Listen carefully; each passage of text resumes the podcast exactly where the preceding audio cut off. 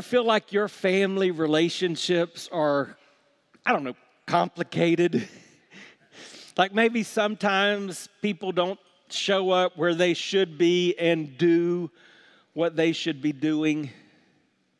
Sometimes you have disagreements or I don't know. In our family, a family of seven, I, I sometimes feel that way. Then when you add my brother and his family, and you've got parents, and man, family life can be complicated. E- even in a pastor's home, I mean, husband, even and wife can have, we like to call it heated fellowship. Did you know that even Jesus could understand the complications of family business? He gets you. That's what we've been talking about for these last few weeks as we stand near the cross. He gets you. He understands the kinds of things that you feel. He gets you. Today, we're going to talk about that idea that He gets the complications of family business. But before we get to that, let's take a minute and review. We're looking at these last words of Jesus from the cross.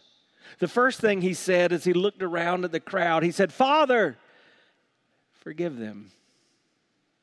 They don't even know what they're doing.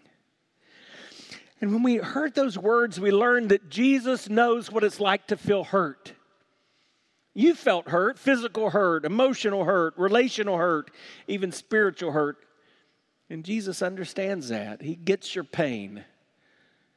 But according to Jesus, the pathway from relief of a lot of pain is forgiveness. And so he taught us to forgive. Second words that Jesus said were to a criminal on the cross. He said, Today, today, you're going to be with me in paradise. The, the first word was a word of forgiveness, and in a sense, this is a word of forgiveness too, but it's also a word of promise, of certainty, of confidence, of assurance. And, and Jesus is teaching us that He loves us just like He loved the criminal on the cross.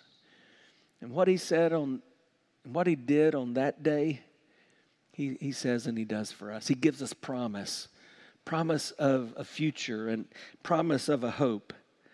And when you hear these statements, you, you recognize that even on the cross, Jesus was focused on others. He was thinking about those around him. And that too is a lesson for us. The third word is a very personal word. It, it could be dubbed a word of compassion because these other two words could be relevant for everybody, but these words were relevant to two particular people who were near the cross.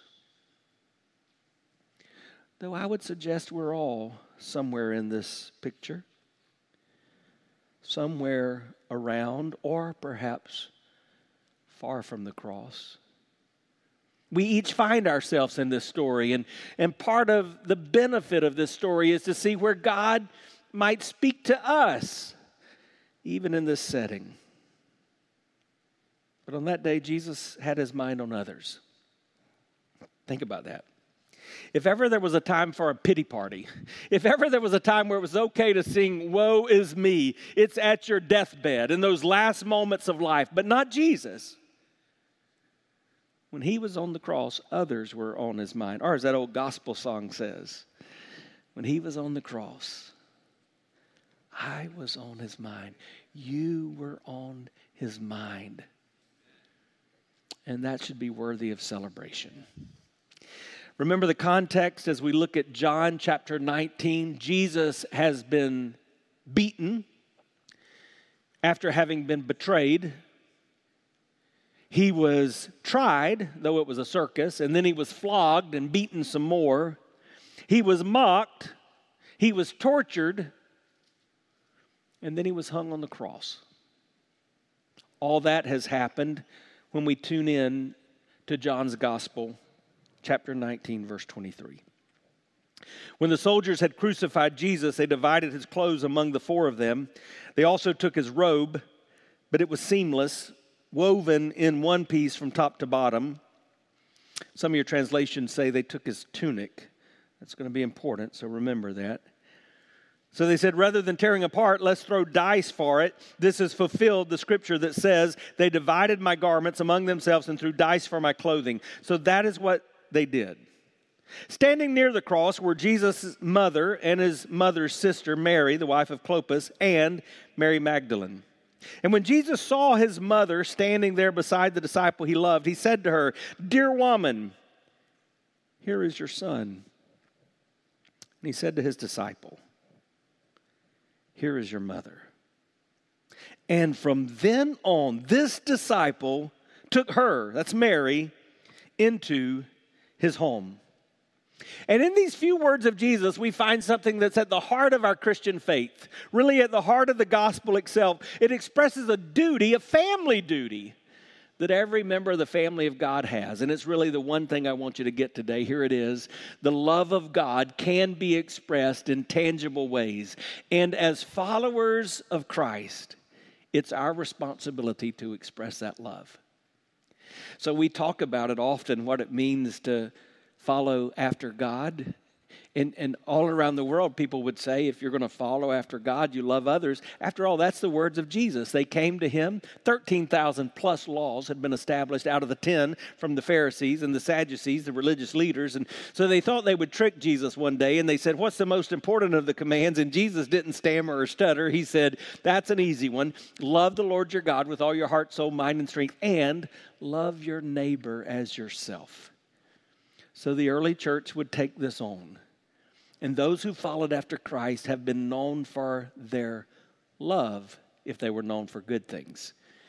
So the Apostle Paul would teach us, and I read this week devotionally in the book of Galatians, that if we really fulfill that royal law, he's referring back to the words of Jesus, we will love others just as we love ourselves.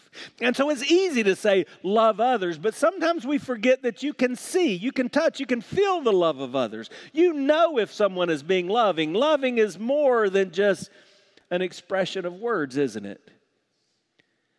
Love can be expressed in tangible ways. And that is something, if you call yourself a Christ follower, that you should be doing in your little corner of the world. Peggy Noonan the great speechwriter for President Ronald Reagan, tells the story of Frances Green. Frances Green, an 83 year old lady who lived on nothing but Social Security, and yet for many years she had sent $1 a year into the Republican National Committee as a donation. After doing this for many years, one day she received an invitation in the mail. It was an invitation to the White House, or at least so she presumed. It was on nice paper. It was personally inscribed. Frances got so excited. She was ready to go to the White House, and, and she forgot to notice a small detail. With that letter was an RSVP card, and with the RSVP card was a small print that said, Please return this with your generous donation to receive an invitation to the White House. All that aside, Frances scraped up every penny she had. She bought a train ticket. That's the only way she could travel. She couldn't afford a sleeper car, so for three or four days, she rode in coach class and slept upright, headed to the White House. And on the day of her invitation, she took her invitation. She put on her nicest white dress and her white stockings and her white hat. And she went to the guard gate there at the White House, only to be told by the guard, Sorry, ma'am. This isn't an official invitation. And you're not on the list to come in today. It just so happened that one of the high executives of the Ford Motor Company was in line right behind her. He, he heard the whole exchange.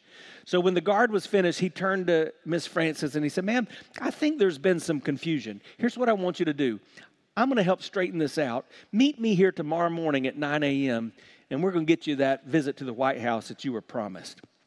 She agreed, and they both went on their way. He went into the White House where he made contact with Ann Higgins, a presidential aide, and he asked her to arrange for a special visit with President Reagan the next day.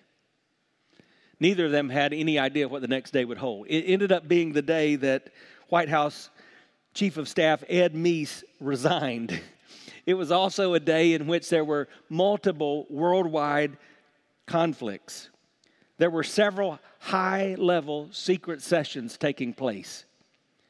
And yet, that executive managed to get that private tour for Frances Green of the White House, and he quietly led her to the Oval Office. He knew what was taking place, so he hoped that maybe just President Reagan could wave to her as people came out of the office. But they stood there as the National Security Council, other generals of the military began to leave, and then President Reagan caught Frances's eye. And he stood up from behind the desk in the Oval Office and he said, Frances, come on in. Those dang computers, they're always messing stuff up. And he sat her down there in the Oval Office and they began to talk about her small town in California, about her life, about her family. And the President of the United States made Frances Green feel like a million bucks. Most people would look at that and think it was a waste of time. But not President Reagan. He knew that this woman had nothing to give him, but she needed something that he could give her kindness and compassion. And so that's what he gave her. What a great story, but, but what a greater lesson. There are people in our little corner of the world that need the same thing a little kindness, a little compassion, a tangible expression of the love of God. And so that's why it's important to know that the love of God can be expressed in tangible ways. And as followers of Christ, it's our responsibility to express that love. So think about what had happened. Jesus was bruised, beaten, battered, and betrayed. He was reviled, ridiculed, and rejected. He was derided, deserted, and detested. And there near the cross, near the cross, watching it all, was his mama, Mary. A parent should never experience, much less watch, the death of their child. Some would say that's the most unnatural thing in our human existence. And some of you have walked that deep grief. And I pray you've experienced the grace and compassion of the Lord. I pray that regularly for my brother. I never forget that early morning I was sitting by my friend Robert Holt on an airplane in South America returning from a mission trip, and I, I got a, a call from my brother. And as I answered the phone, I, I heard my big brother say, I, I think Josh is dead. Josh was my 24 year old nephew. And my brother discovered him passed away on the morning of Josh's younger brother's wedding rehearsal dinner. In moments like that, you have no words. All you have is compassion. All you have is, is prayer. So there's Mary watching the worst of the worst a mother's nightmare. But she knew it wasn't going to be easy, right? Ever, ever since she was introduced to this idea, people had made fun of her. She had been shamed. An unplanned pregnancy. And then she gave birth as a homeless woman. Some of you grew up without much, didn't you? Maybe you still don't have much. He gets you. And then after the birth of Jesus, I mean, she was on the run. They were hiding, just trying to survive. They had to go to Egypt because the king was threatening to kill her son. But then there's this interaction at the temple where this old man named Simeon comes to her and it says, Then Simeon blessed them. And he said to Mary, the baby's mother, This child is destined to cause many in Israel to fall. And he did. And many others to rise. And he did. And, and he's been sent as a sign from God. And he was. But many will oppose him. And they did. And as a result, the deepest thoughts of many hearts will be revealed. And that's still taking place. But then he said, And a sword will pierce your very soul can you imagine as the mother of a small child? hearing those words from someone you believe and respect. It was like the promise that your heart is going to break. You're going to be pierced at your, at your core, like being stabbed with a knife. Think about what it must have been like for Mary. All the things going through her mind, reliving it all. Max Lucado, in the book God Came Near, gives us 25 questions he would love to ask Mary. I'm not going to read them all, but just listen to some of these. What was it like, Mary, watching Jesus pray? Hey, Mary, when Jesus saw a rainbow, did he ever mention the flood? When he saw a lamb being led to the slaughter, did he, did he act differently?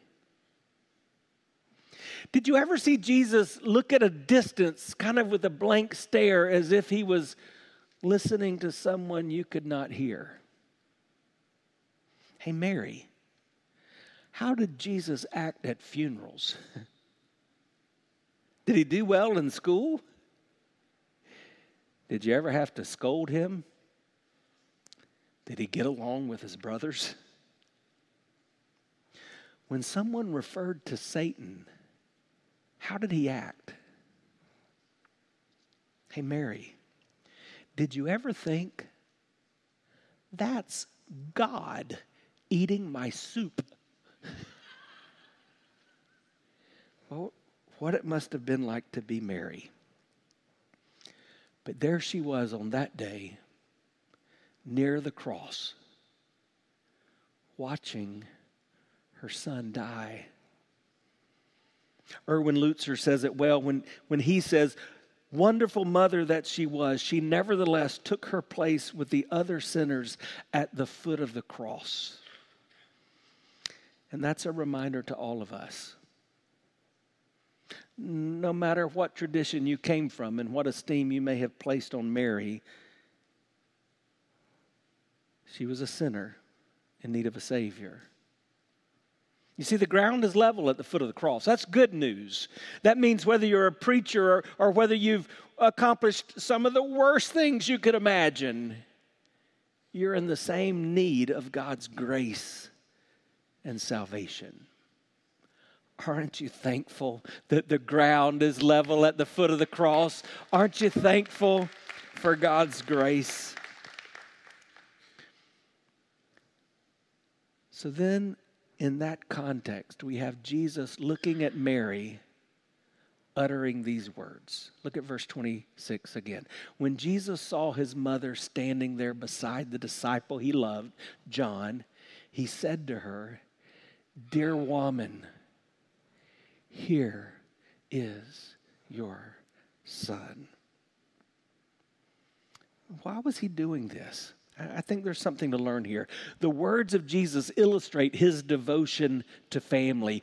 And as Jesus was devoted to his family, we learn if we're going to be Christ like, we must, we must develop devotion to family.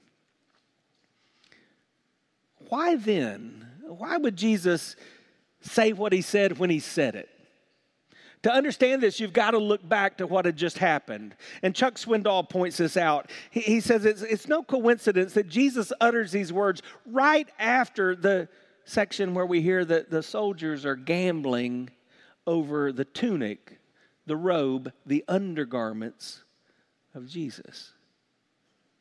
That tunic that you have described there in those verses, it had special meaning.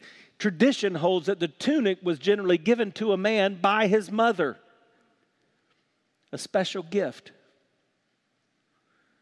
This particular tradition suggests that this tunic of Jesus was given by Mary to Jesus when he left to begin his ministry.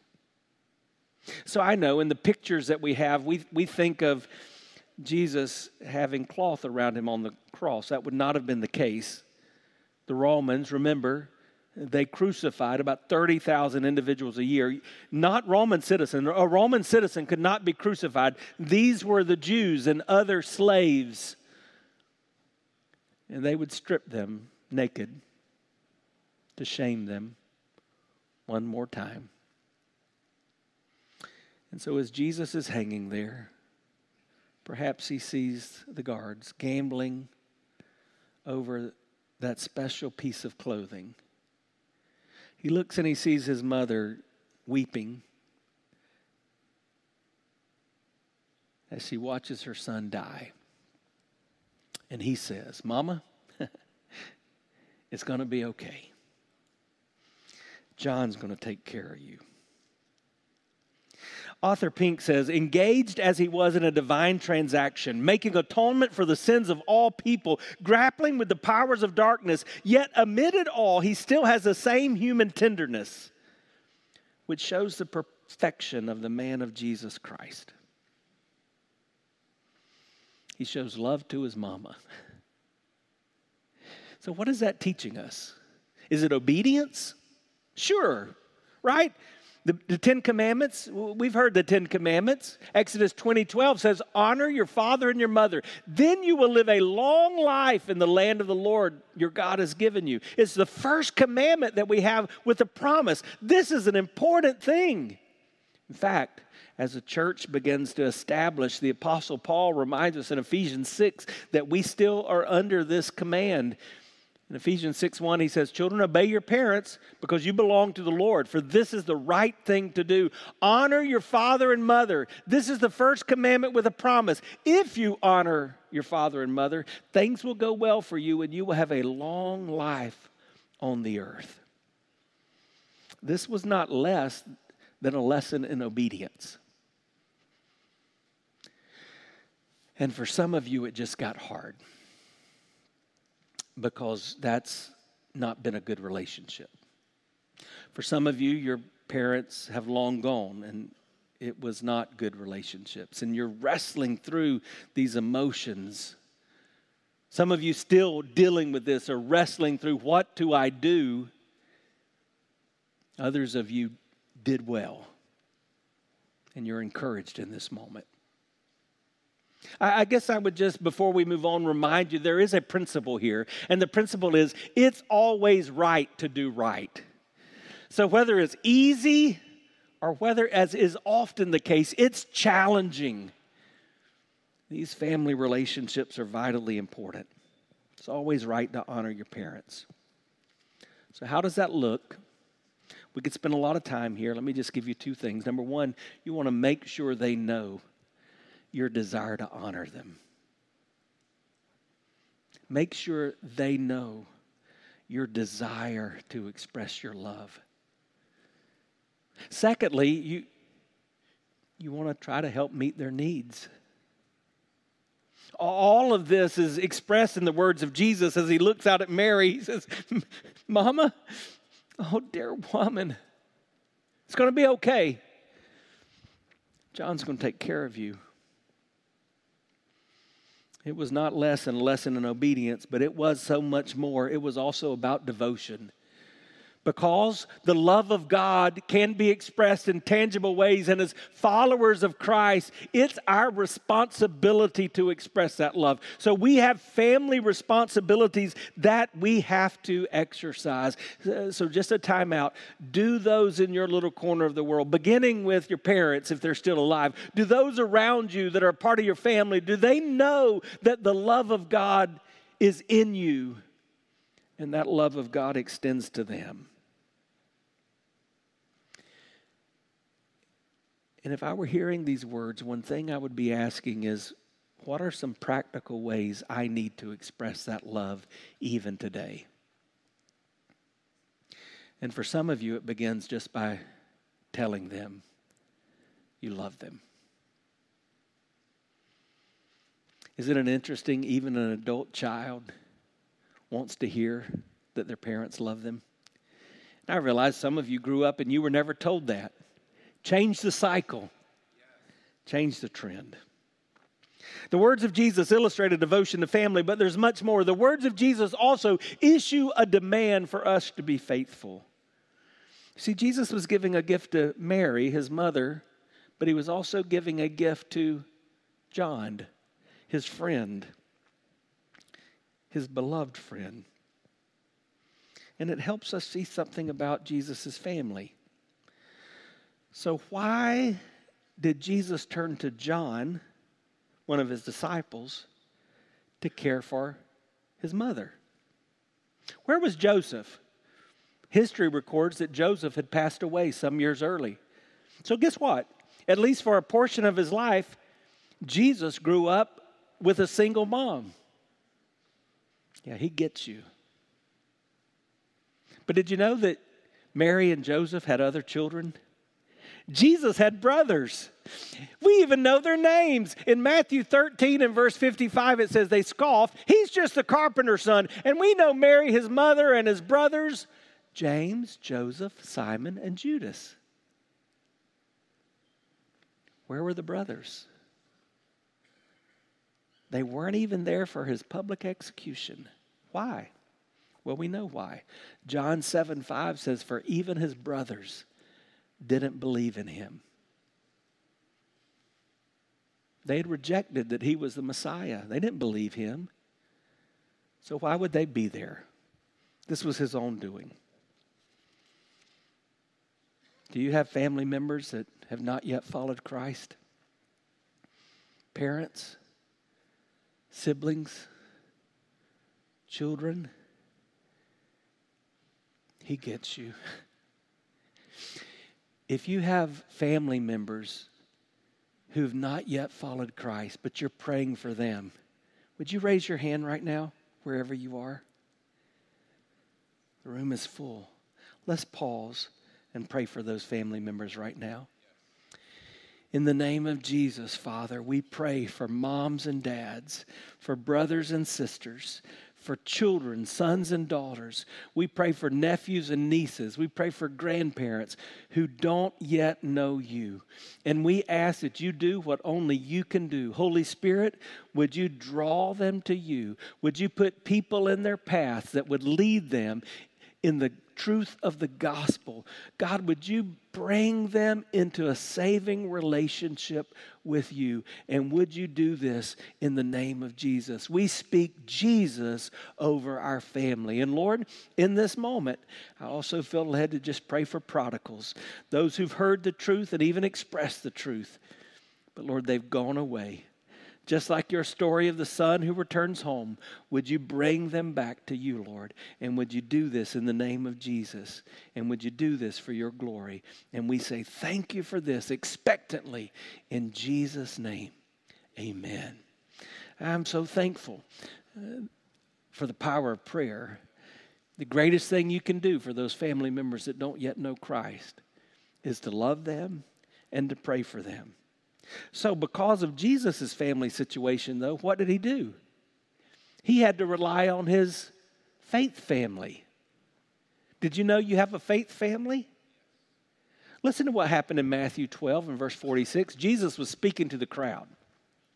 His mother and his brother stood outside asking to speak to him. So imagine just today, I'm not Jesus. you know that, and I know that. But just to help you get this picture in your mind, imagine that if my family were outside these doors and there were ushers that had said, No, kind of the service is going on, you can't come in. But somebody got word, Hey, your mom and your daddy and your brothers, you're outside. What did Jesus do? Someone told Jesus, Your mother and, and your brothers are standing outside and they want to speak to you. And Jesus asked, Who's my mama? Who are my brothers? Then he pointed to his disciples and he said, Look, these are my mother and my brothers. Anyone who does the will of my Father in heaven is my brother and sister and mother. That's true for you too if you're a child of God. You've been adopted into the family of God. In fact, in this very moment, as Jesus hung on the cross, he was accomplishing in his death the opportunity for you to be adopted into the family of God. And when you come into the family of God, your family expands. So, some of you, when I asked that question, it was tough because there's a lot of folks in your family who aren't running after Jesus. But guess what? You've got a big old family that is and we're here for one another. We're better together. The local expression of the family of God is your local church. And so you have responsibility to your church. This is a big deal. And we can spend our whole time just talking about this. And, and this has frankly been challenged in our society because we went through this season where everything with wisdom was pushing us not to gather together. And for some, that became a part of their life that they've not yet changed. But we need each other. A few weeks ago, I, I saw Rick Warren write something that again, we could elaborate on with a much longer amount of time, but, but let me just give you three reasons you need your church family. One is your church family helps you focus on God. When you prioritize the coming together as a church family, it helps you and your family say, This is important to us, and it lasers you in on the things of God. Secondly, your church family helps you face life's problems because we do have problems. That's why we come together. That's why in the New Testament church we're taught to not forsake coming together. And it goes on to say in Hebrews 10 because when you do, you stir one another up, you encourage one another. The goal is that you walk away encouraged, not always walking away feeling good about how you're doing, because sometimes we need a little checkup. But you're encouraged because you realize there's hope and there's help. By the way, that's why we encourage you in a church our size to make sure you're in a community group. If you're not, you're going to fall through the cracks because we're, we're not huge, but we're big enough. You may slip out for a few weeks and then we don't recognize you're gone, and then you get your feelings hurt because you say, Well, they didn't even know I wasn't there. And you got to get plugged in. That's why things like Celebrate Recovery are so important because you engage with a group that's walking through things that you're walking through. Thirdly, your church family helps you fortify your faith. You, you grow in your understanding. How you doing with that responsibility, by the way? Are, are you living up to that responsibility to your faith family? Well, um, I'll let you linger on that, but let's get back to John. So here's John. He's, he's just watched Jesus turn to Mary and say, Oh, mama, sweet lady, John's going to take care of you. and then he turns to John and says, John, take care of my mama. She's your mama now. Can you imagine what he was thinking? Wow. None of us can. But we may have similar experiences. I do. It was September of 2019. In August, my dad had had a stroke, and Three weeks later, he had a major brain bleed. He would never be the same, but in these moments, he was in ICU. We didn't know then that he would live about eight more months. We thought he could die at any moment. My brother was out of the country. My mom could not be there. I, I never left his um, side, and most of the time was holding his hand and rubbing my daddy's head and just saying, I love you. I remember a moment where I'd kind of just step back from the bed, looking at him, maybe touching his shoulder, just saying, I love you, Daddy. And he got alert for a second. and he looked at me, and I was confident he was going to say, I love you too, son. And he had told me that many times, but not that day. He looked at me with a stern look with his eyes wide open, with that marine voice, with that preacher prophetic tone, and he said, Love your mama. And then he closed his eyes and turned his head. It's not Jesus to John, but it had a pretty big impact on my life. I knew on that day that for the rest of my life, there's a responsibility that I better take advantage of. And, and by the way, we have. And that's not always easy, is it, when you add things into your life that weren't a part of your normal pattern? But it's always right to do right. John was accepting his responsibility. Tradition is that he literally left with Mary right after that moment. Now, why would he do that? because she was now his responsibility. And he didn't want that mama to have to watch her son's last breaths. Tradition also has it that from then on she lived in his house. They would eventually live in Ephesus. You can visit the place that tradition believes was the house of Mary. I've been there on several occasions. She lived there until she died, probably about nine or 10 more years. John lived up to his responsibility. My question for you is Are you living up to your responsibility? Are you making the difference that God wants you to make? You see, when you come near the cross, we die to our plans. We take up the calling that Christ has for us. If John had not stayed near the cross, he would have missed the honor of his life. Are you near enough the cross to forsake your plans and get in on what he's doing? Because John was near the cross, he, he got the privilege of caring for the mother of Jesus. What is God calling you to do? What's the calling? Who is he calling you to care for? Remember the brothers of Jesus? Good news. After the resurrection, when, when it was clear that Jesus was different, they all followed Christ. James, remember the name James? James became a pastor. He pastored the church at Jerusalem. And in James chapter 1 and verse 27, in the first chapter of James, we have in the Bible, James, the half brother of Jesus, is writing, This is pure and undefiled religion. And I wonder if, as he wrote these words, inspired by the Holy Spirit, if he began to cry as he remembered that now his good friend John had had to care for his mother. Because pure and undefiled religion, he would write, is to care for widows and orphans. What is God calling you to do? Where is He calling you to demonstrate your compassion? Is it to minister to the, the widows around you? They're all around us. Is it to care for the orphans? Do you, do you know we have a crisis? Do you know that there are days where social workers keep children in their office because they don't have foster homes for them? No one has adopted them. Did you know there are single moms who are losing their minds because they're overwhelmed? Our baby boy, our last birth child, is 18, and in two months he'll be a high school graduate. He and I sat on the college campus where he'll be attending in several months, just talking yesterday, and it's it's hard to think about that moment.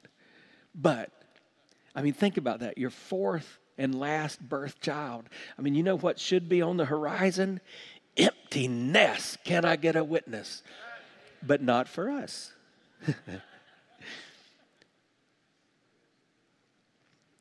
because about six years ago, we heard a calling. And while it's an act of love, there was no question it was a calling. And so now there's one who's no orphan.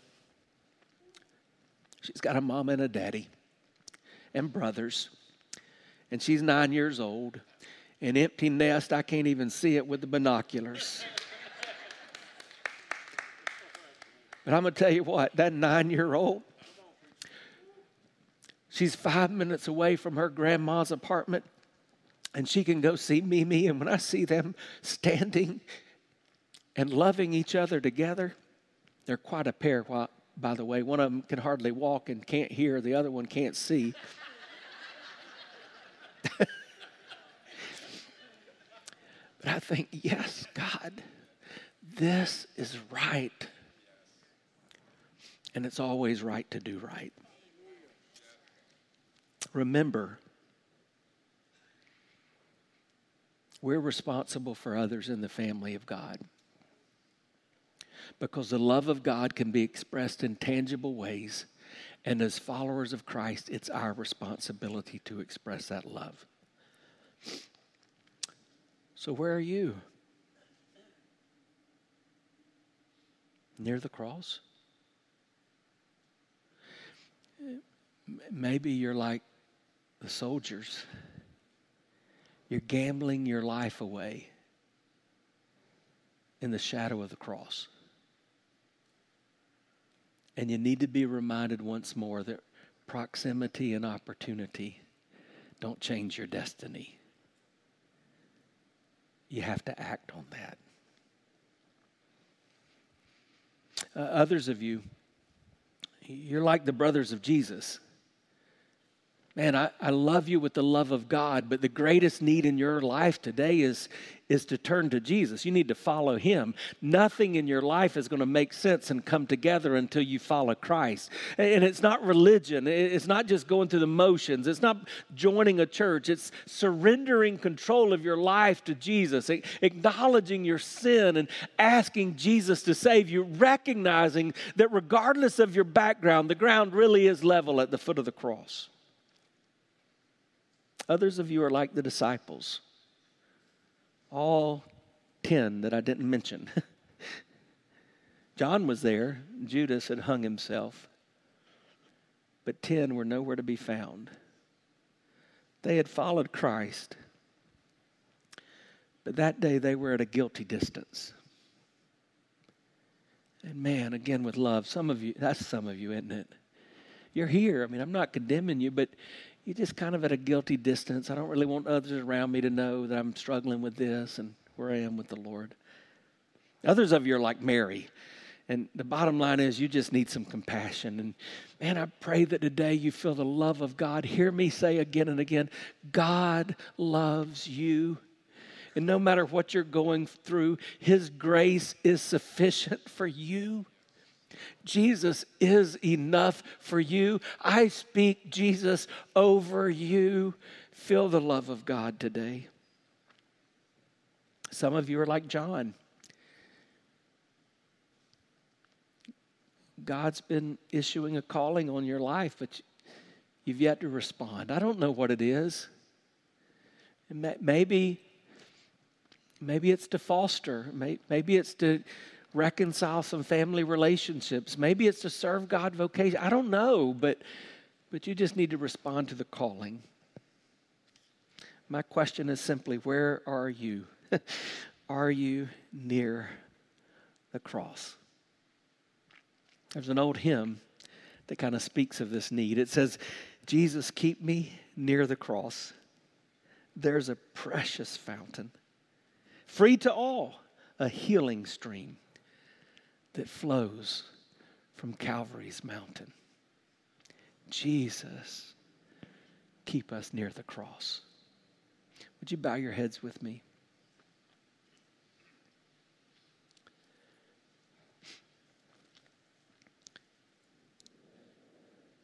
Our heads are bowed and our eyes are closed.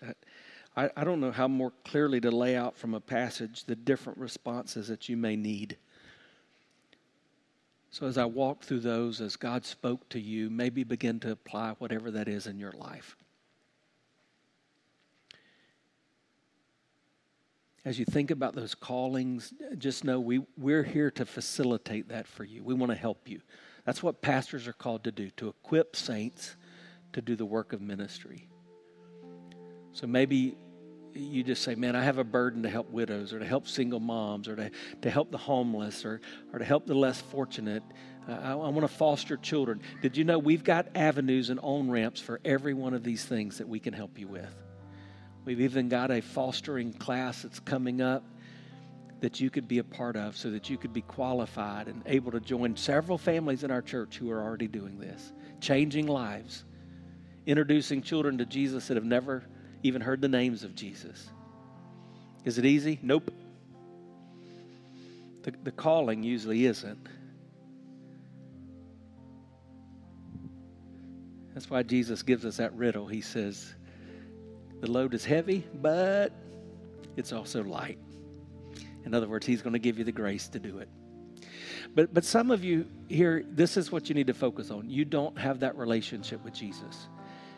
And man, I think earlier in my ministry, I thought if I said things the right way or changed my tone or, I don't know, dress like you wanted me to dress, that maybe I could help you make that decision. But I can't. God's got to draw you to Himself.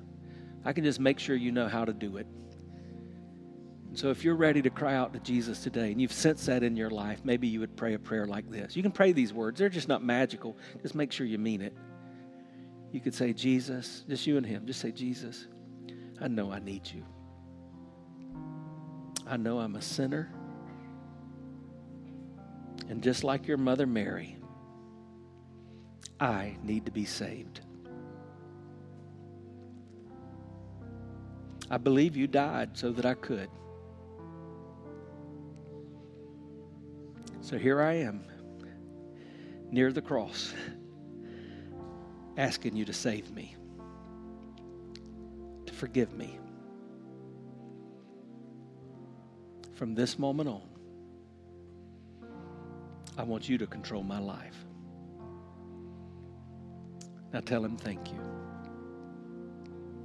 Tell him thank you. So, Lord Jesus, we have gathered in your presence, we, having worshiped your name, having read the perfect word of God. Lord, we've sensed you here with us, Holy Spirit. We just ask that you now draw us close as we sing this old hymn, as we think about these words. Help us to live in such a way that it's evident to us and to people around us that we really are near the cross of Christ. Lord, use us today for our good and for your glory. Keep us, Jesus, near the cross.